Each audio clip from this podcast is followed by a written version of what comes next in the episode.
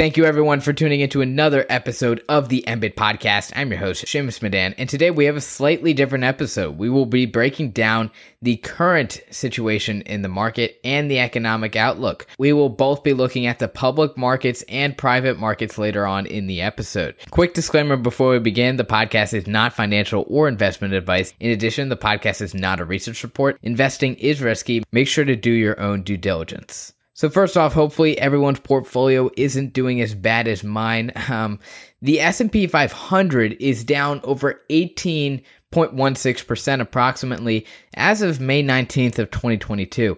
And yes, that is a pretty big drop in the index, and it's really inching us closer to that bear market territory.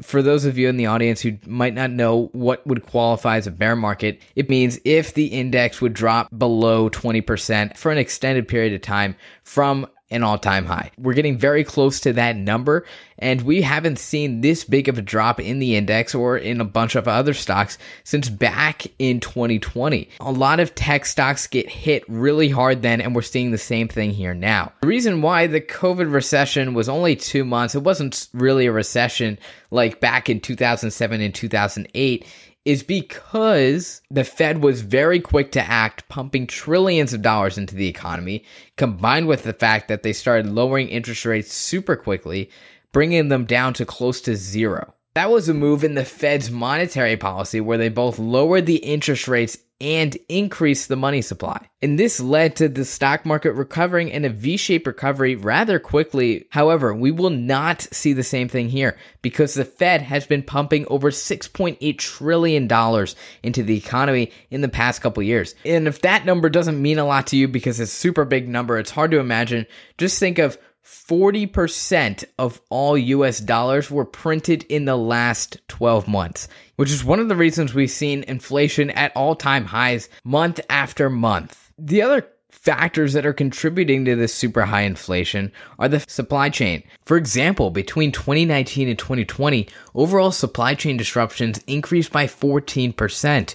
In 2019, there was an average of 3,700 supply chain disruptors. However, this number increased to 4,200 in 2020. And these supply chain disruptions can cause a massive 62% loss in finances. Now, that quote was from Zippia.com right? We've seen big issues, especially in China, where there would be huge shutdowns in manufacturing plants, including not just in Teslas and Apples, but in all sorts of manufacturing plants. For example, TSMC had a shortage, which led to a shortage in chips in consumer electronics.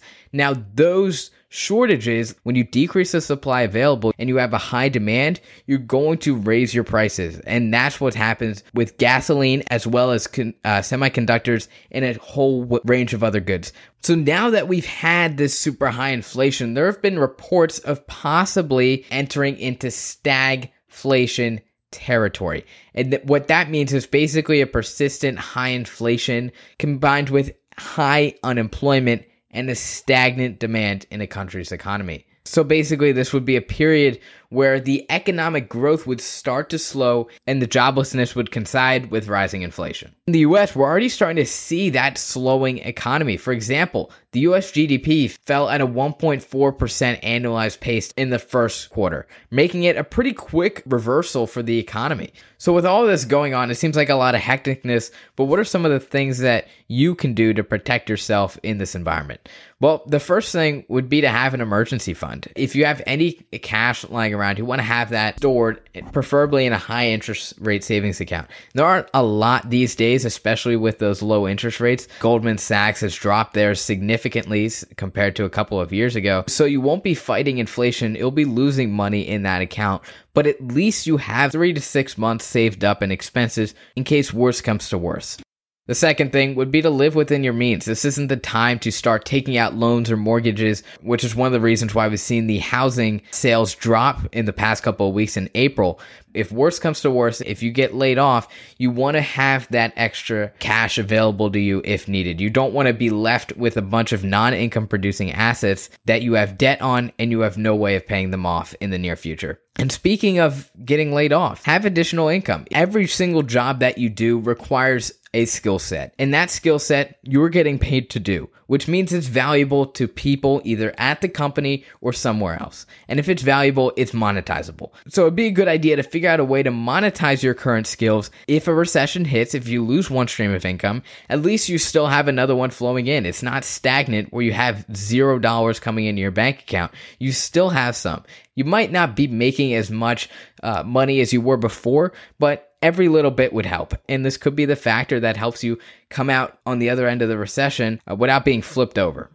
The other thing you want to consider is to really take the risk off in your investments. This isn't the time to start being super risky about your investments. It's really the time to Understand long term investing. Stick with the Warren Buffett strategy. And this isn't financial advice. When you want to buy and hold companies that really have the fundamentals down. That wouldn't include cryptocurrencies like uh, Dogecoin, right? The number one factor where Dogecoin gets its value from is the community. It's the community aspect. So you want to make sure you're sticking with the market in the long term. You're t- understanding your investments and really continuing to dollar cost average. It might seem scary at first, but think of it this way. If Costco had everything on sale for 20%, it would be flooded. If DoorDash said you get 20% off your next order, then you would see an influx in online DoorDash orders.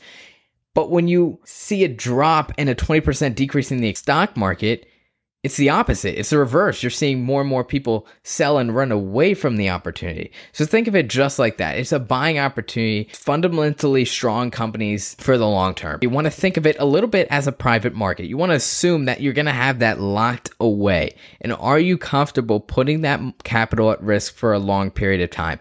If you're not, it's probably not the investment to take at the moment. Again, that's not financial advice. Speaking of private markets, we'll transition there into a little bit. Any founder entrepreneur out there, the number one thing you want to make sure you have set right now is your finances. This is now the time to start plotting everything out, understanding your best case and worst case scenarios, a base case scenario, and do some scenario planning, right? That way you're prepared. You also really want to be taking a look at your cash burn along with your revenue added and taking a look at your burn multiples for each of those scenarios.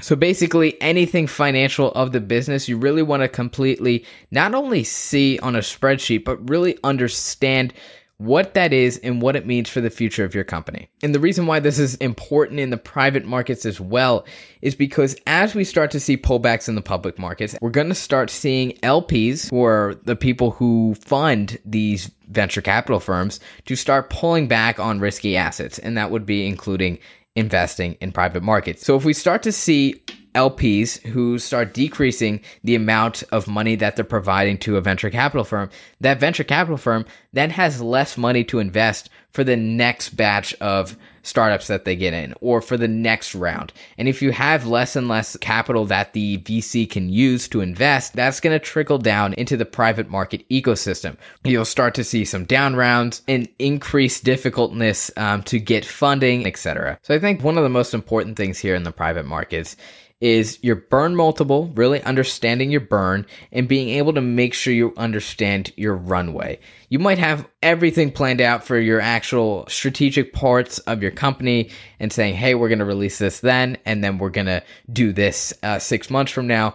But if your company isn't alive six months from now because it ran out of capital and it can't raise more money, those plans don't matter. So hopefully everyone uh, at least got some new takeaway from this. If you did, um, make sure to hit me up on Twitter. I'm available at MBIT Podcast. And you haven't yet, go share this podcast with someone else. And I look forward to seeing you in the next episode.